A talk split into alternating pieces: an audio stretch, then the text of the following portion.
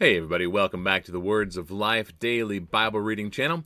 Today is day 329, and today's reading is Second Chronicles chapters 13 and 14. Let's dive right in. The book of Second Chronicles, chapter 13. In the eighteenth year of King Jeroboam, Abijah began to reign over Judah. He reigned for three years in Jerusalem.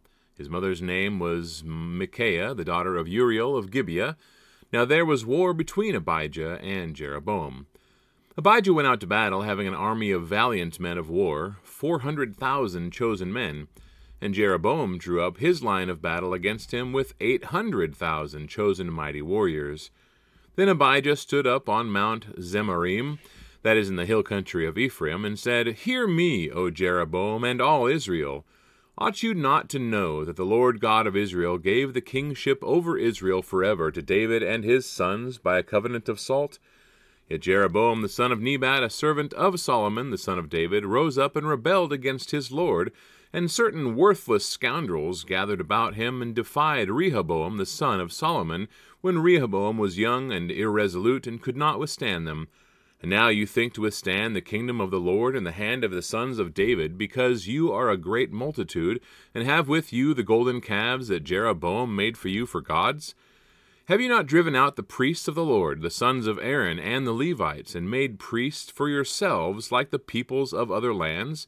Whoever comes for ordination with a young bull or seven rams becomes a priest of what are not gods. But as for us, the Lord is our God, and we have not forsaken him. We have priests ministering to the Lord who are sons of Aaron, and Levites for their service. They offer to the Lord every morning and every evening burnt offerings and incense of sweet spices, set out the showbread on the table of pure gold, and care for the golden lampstand that its lamps may burn every evening. For we keep the charge of the Lord our God, but you have forsaken him. Behold, God is with us at our head, and his priests with their battle trumpets to sound the call to battle against you. O sons of Israel, do not fight against the Lord, the God of your fathers, for you cannot succeed.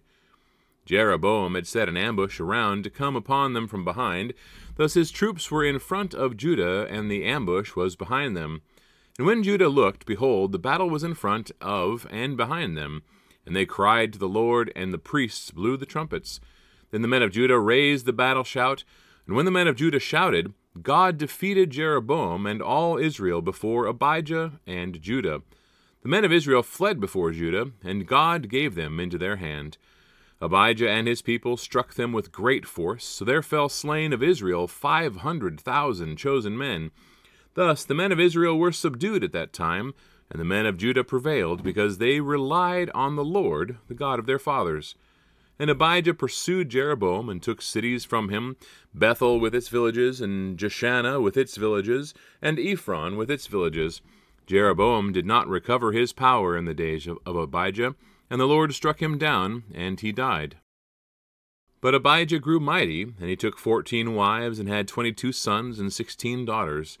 The rest of the acts of Abijah, his ways, and his sayings are written in the story of the prophet Iddo.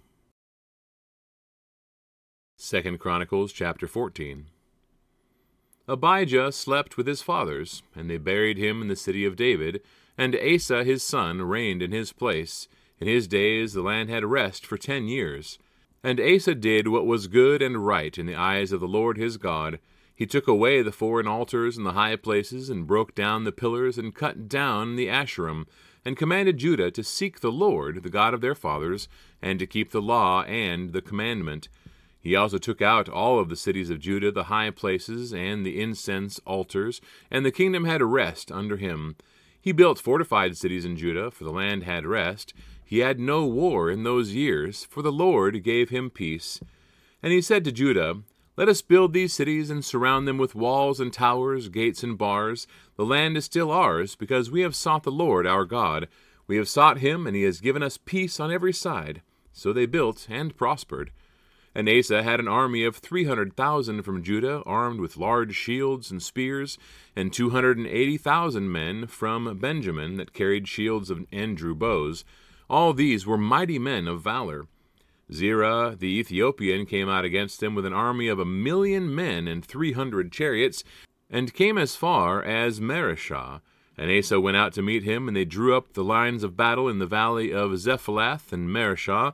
And Asa cried to the Lord his God, O Lord, there is none like you to help between the mighty and the weak. Help us, O Lord our God, for we rely on you, and in your name we have come against this multitude. O Lord, you are our God, let not man prevail against you. So the Lord defeated the Ethiopians before Asa and before Judah, and the Ethiopians fled. Asa and the people who were with him pursued them as far as Gerar, and the Ethiopians fell until none remained alive, for they were broken before the Lord and his army. The men of Judah carried away very much spoil, and they attacked all the cities around Gerar, for the fear of the Lord was upon them. They plundered all the cities, for there was much plunder in them, and they struck down the tents of those who had livestock, and carried away sheep in abundance, and camels. Then they returned to Jerusalem. All right, that wraps up the reading for today, everybody. Thanks so much. May God bless you, and we will see you tomorrow.